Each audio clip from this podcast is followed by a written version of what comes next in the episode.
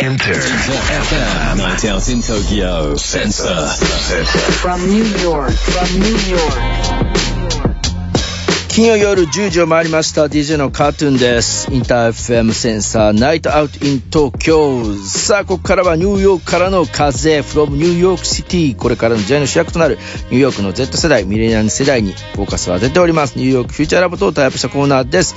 ニューヨーク在住ミレニアル &Z 世代評論家シェリーめぐみさん。よろしくお願いします。What's up, Tokyo? いやー、トゥコール today ですよ。今日はもう夜は寒いねえ、ハッピーニューイヤー、母ちゃん。まだですけどね、こっいちはね。ニュー、あのね、こっちではね、もう年明ける前に言うのよ。へーあの、良いお年をっていう意味も含めてるから。へーそうだから今日あたり会うとみんんなハッピーニューイヤーってもう言っちゃうんですよ。もう言ってるんですね。そうなんですよ。だから、良いお年をってことがハッピーニューイヤーってことなんだ。らまあ、それも含めて、へー両方。だから年が明けてからも言うの。ずっとジェリーさ言うの。んからいただいた、ハッピーホリデーはめっちゃ言ってますよ。はいいいですね。うん Happy Holidays。今、そう、ましたは今、 Happy Holidays もいいのよ。まだホリデーだから。あ、そっか。ねはい、まだ使えます。はい。さあ、ね、ただいまのニューヨークの気温はどんな感じでしょうか？今ね、多分、6度ぐらいかな。そうなんだ。と、ところがですね、最高気温13度まで上がるんですよ。ええもうなんだかよくわかんない。だって先週、マイナス10度とかだったのよ。最高気温が。えもう言ってた言ってた。体がニューヨークの俺体がもうわかりませんそう言ってました。もうなんだかわかんないです。はい。さあ、今年のねジェリーさん、ニはいューヨークのカウントダウンは盛り上がりそうですか？これちょっとどうなるんだろう。すごいことになると思います。今年はもう、規制ゼロだから。もうマスクもなければ、もうソーシャルディスタンスも何にもないカカウントダウンがついに戻ってきて、で、しかもね、パフォーマンスゲストすごいよ。え、BTS の K-HOPE が出るおー。ねえ、こんななって、だからね、多分ね、コロナ前のレベルだともう100万人ぐらい軽く集まってた。これ、チェリーさん、タイムズスクエアですよね。タイムズスクエアですよ。うわ、すやばタイそうムズスだなクエアで。す。もう、だからもうタイムズスクエアから、分かっ知ってる人は知ってると思うけど、あのセントラルパークあたりまでも人で牛詰めになってしまうっていう、すごいことになる。さらにね、ね BTS ですからね。さらに BTS の警報。ね、本当にね。でもね、残念ながらお天気は雨っぽいんですよあらあね。ら。ねさて、どうなることか？さあ、今日はそんな中、今年最後のニューヨークフューチャーラボとのコラボレーション、シェリーさん、なんと Z 世代に支持されるニューヨークのクールな大人を直撃インタビューしていただいているということで。はい。えー、スケートボード。ね。えー、オリンピック競技にもなって、今日本でも人気上がってるんじゃないですすかごいですよ。僕は駒沢大学駅のそばに住んでるんで、駒沢大学公園もうスケートパーク、お子様からお父様まで、もうパンパンです。あ、そうなんだ。まあ、そのね、スケボーなんですけど、ニューヨークでスケボーショップというと、なんかこう思い浮かぶのは、ほら、シュプリームとか思い浮かぶじゃないですか。まあ、確かに有名なんだけれども、地元のスケートボーダーたちに本当に支持されて愛されてる店はね、ここじゃないんですよ。で、えーこのお店はね、レイバーっていうお店でねう、んうん。2012年オープンの、まあこじんまりしたショップなんですけどね、もう中にはオーナーのスピリットが詰まりまくりですよ。ね、で、実はね、このニューヨークフューチャーラボのメンバーのノエもスケートボーダーなんだけどね、彼もここで、そう、ここの常連なんですね。で、このレーバーのお店のオーナーの名前は、ジェームス・レブリンスキーさんなんですけど、このジェームスさんの話聞くとね、なんでこのお店がこれほど愛されるのかっていうのがわかるんです。ねえーということで、まずどんなお店なのかを彼の言葉でチェックしてみてください。さあ、それではインタビュー行ってみましょう。So my name is James Revelinski, and I'm the owner of Labor Skateboard Shop, um, based out of New York City. We have a store in Manhattan, the original store, and then we also now have a store in Brooklyn as well. So the store opened in June of 2012 in a time in the city when there wasn't wasn't really a lot of skateboard stores and there definitely were a lot of skateboarders and one of the main um, sort of hubs and stores in the in the city which was called Autumn which was around from 2001 to around 2011 that store had closed in 2011 and you know it was one of those things that a, a lot of people really loved going there and it was like a good sort of like little hub for the, the skateboard community. And so when i opened I just wanted to start something that was like small and like get, you know, was a place where people could come and hang out and like get skateboards and get clothes and shoes and just a little like kind of stopping point in the in the city with, with you know all the kind of hustle and bustle of the city. Um, and yeah, there's a lot of a lot of people would kind of come through there and skate, and so that was kind of the the beginning of the of the store. And then over the years, it's just grown into a place that you know we've seen kids grow up there and like people come through, and it's just been like a really nice thing to see over the years. Just see see it kind of grow and develop like with the with the city and with the community. 僕の名前はジェームス・リボリンスキーニューヨークのスケボーショップレイバーのオーナーだ。レイバーはマンハッタンの本店とブルックリンにも店がある。オープンしたのは2012年の6月。当時のニューヨークはスケートボーダーはたくさんいるのにスケボーの店はとても少なかった。その前はオータムという2001年オープンの老舗があったんだ。スケーターたちのたまり場でたくさんの人に愛されるコミュニティのような店だったんだけど2011年にクローズしてしまった。だから僕は小さくてもお客さんが来て hang out できる店スケートボードや服やシューズを買ったり慌ただしいニューヨークの日常の中で一息つけるような店を作りたかった。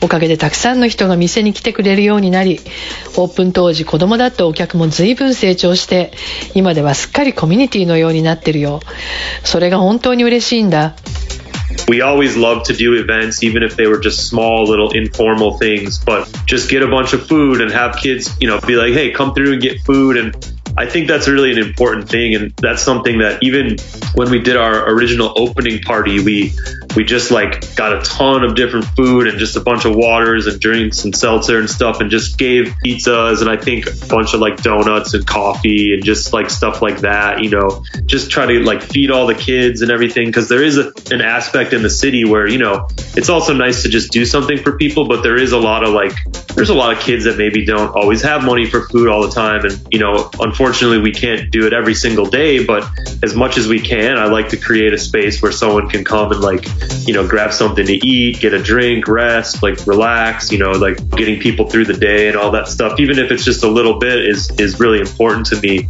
僕は店でイベントをやるのが大好きなんだ 小さなイベントでも食べ物を用意して子供たちに食べてもらう。食べ物があるからちょっと寄ってきなよ。みたいな感じで。こういうことってすごく大事だと思ってる。オープン記念のパーティーではピザを大量に用意して水やセルツァを飲みながら祝ったしまた別の時はコーヒーとドーナツとか。とにかく子供たちに食べさせるのが大事なんだ。なぜならこの町の子供はみんなが食べ物を買うお金を持っているとは限らない。残念ながら毎日はできないけれどでもこの店に来れば何かしら食べ物があってリラックスできる場所でありたい。一人一人が大変な一日を何とかやり過ごすのを助けたいんだ。いや、めちゃめちゃいい話っつうか素敵っすね。いや素敵な人なのよ彼は。本当に。ねえもう意外でしょ？意外。スケボーする子供たちに食べさせるのが大事なんだって、だからスケボーのお店で。スケートボードだけじゃ全然ないんですね。全然ない。むしろもうなんか何も買いに来なくてもね遊びに来てみたいな、うんうん。そんな。もうななんか私もこれ話聞いてスケボーのショップのイメージがすごい変わっててしまいました、ね、スケボーショップにハングアウトしに行くってなんかすごい、なんつうの？まあ、面白い表現じゃないですか。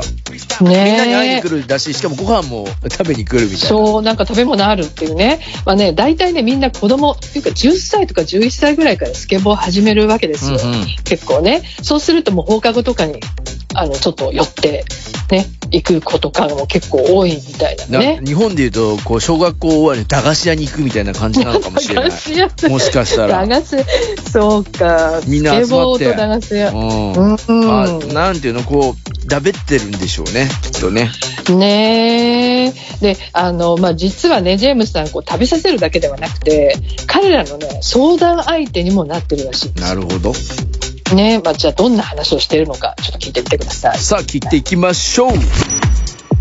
I mean, you know, it's it's it's interesting because it's it, I think it offers like a little bit different insight for kids sometimes when they have a person who's an adult who they can kind of look up to, but it's not like a parent or a teacher, and they cannot kind of offer different advice. And we've definitely had that over the years. You know, I've had kids ask me advice about school life, you know, with this and that, what they should do, and and I think like especially since everyone that's like works at the store and you know we all have different kind of backgrounds and our our own different paths. And I think like you know trying to cut trying to be like a definitely also a positive example for for like the kids that come through and be like and you know because it's it's hard especially when you're a teenager and there's so many things going on in school and work and this and skating and you know every friend groups and all that. And like sometimes you it, it helps to like take a step back and just have someone sort of tell you like you know it's it's gonna be okay. Like you're young. Like you can you know there's you're gonna make mistakes doing this and that but there's like you know showing people like a positive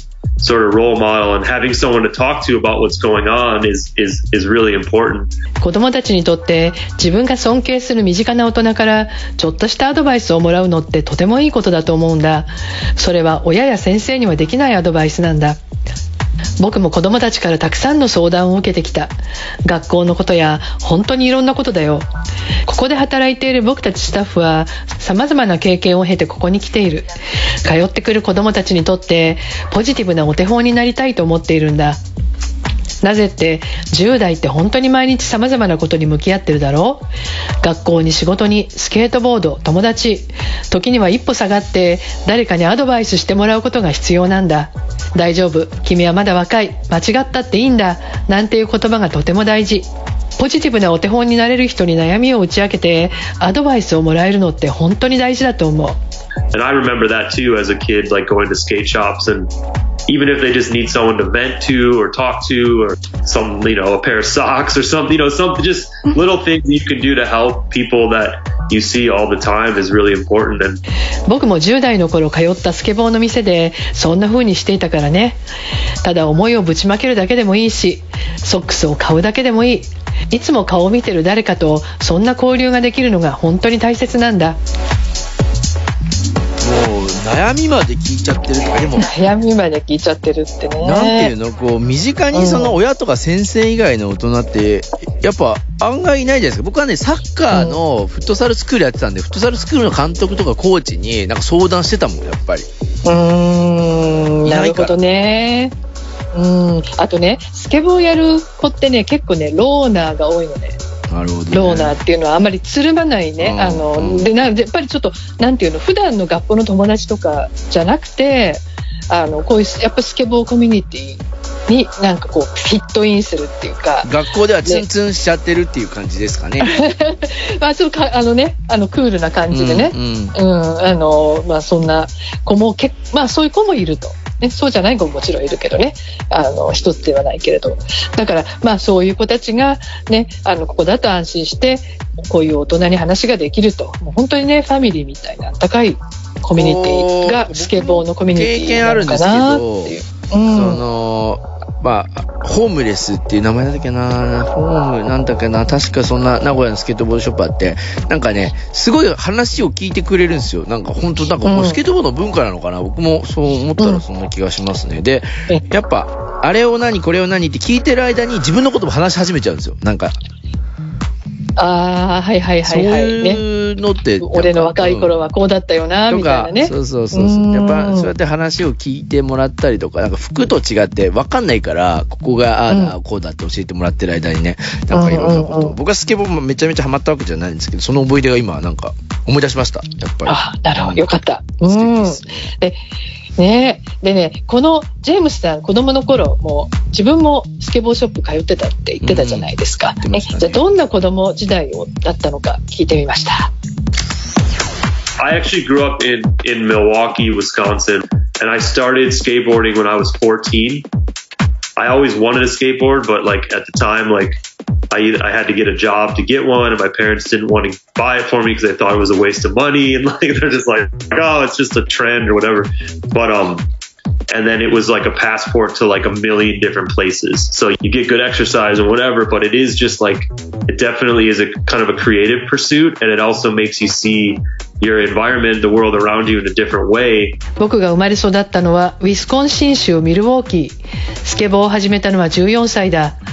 もっと小さい時からスケートボードが欲しかったけれど、親はそんなのは一時的な熱だ。無駄だ。と言って買ってくれなかったから、自分でバイトして買わなければいけなかったんだ。でもそれを手に入れたことで、たくさんの新しい場所へのパスポートを得たんだ。もちろんいい運動でもあるけれど、スケボーをすることで、これまで生きていた世界が全く違って見えてくる、とてもクリエイティブな体験だった。And then it gets you to different places. So you start like, you know, exploring different parts of the city that maybe you wouldn't have gone to otherwise. Cause like, why would you go downtown necessarily? And you know, or why would you go to this place that has a good skate spot? And, and you go there because you're skating and then you start learning about new things and start seeing new, new places and meeting new people. And like when I was that age, I was pretty shy, but I feel like that was a good way to kind of explore and like see new things and, and meet new people. It's pretty exciting. And then, you know, as I got older and older, it, it, it took me even further. So it, to go on a road trip to go skateboarding in like Chicago or Philadelphia or whatever it was. And then that's eventually when, you know, I, you, like when I discovered New York, 同じ街の中でもスケートがしやすいという理由でこれまで普段は絶対行かないような場所に出かけていくようになった。とにかくスケートができる場所ならどこにでも行った。そうすると新しいことを学ぶし新たな出会いもたくさん生まれた。当時僕はとてもシャイだったからスケボーを通して人と会うのはエキサイティングな体験だった。もう少し大きくなってからはもっと遠くへスケートボードを持って road trip に出かけるようになった。シカゴフィラデルフィアそしてニューヨークを発見したのもスケボーのおかげだ。It's an interesting combination of like it's physically challenging, it's mentally challenging, it's physically rewarding, and it is a creative pursuit. Like, and that's one thing is it's really hard. There's people that are amazing skateboarders that have come that it, it comes easy to, but for a lot of us, you have to put in a lot of work and a lot of effort and a lot of hours. And once you do that and you start seeing stuff connecting, and then you can put that what you learned and and and worked for like onto the sort of built environment of the city around you and and navigate that in a dip in that way.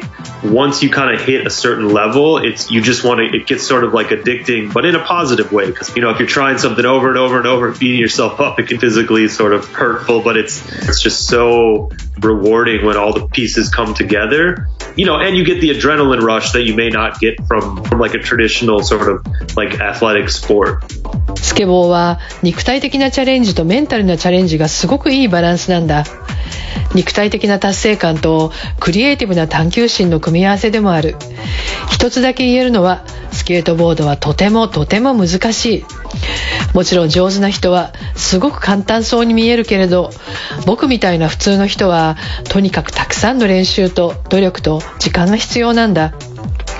でも頑張って練習したことがついに一つにつながった時自分が学んできたこと全てを周囲の街に注ぎ込むような感覚になる。そしてすっかりスケートの魅力にはまってしまう。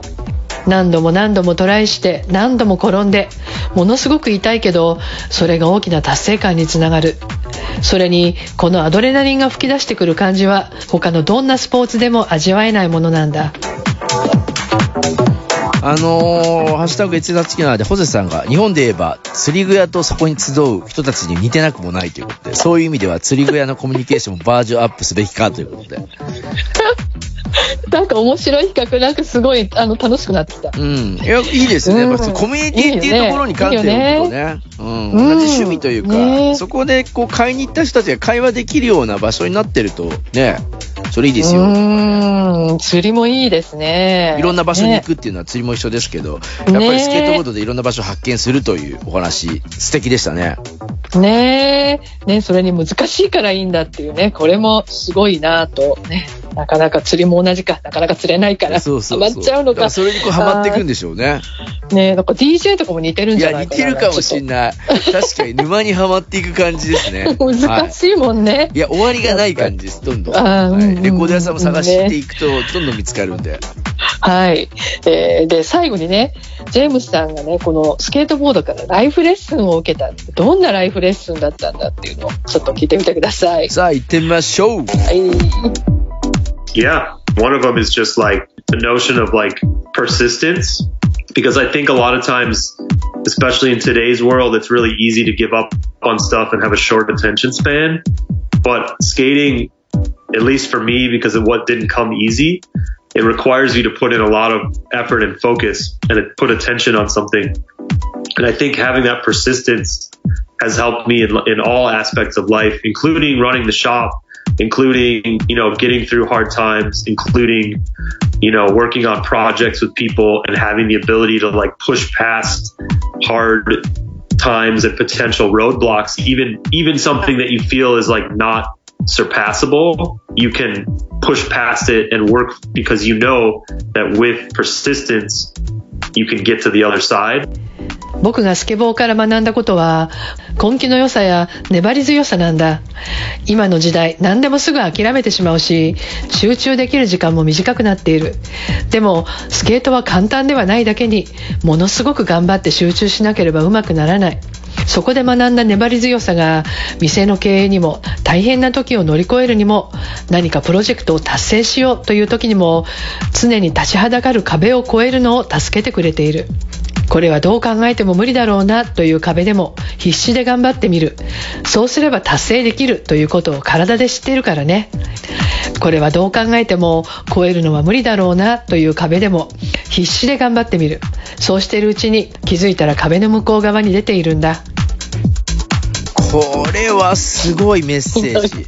でもそうだなと思った。ねうんうんうんそうですね粘り強さ、根気。粘り強さねないと無理だもん、うんスケボー。ねえ本当にね痛いしもう私ももうあのでももうやろうとも思わないけどね難しそうすぎていや、俺もチャレンジしたことありますけど、やっぱりこう、ちょっと、くじけましたね。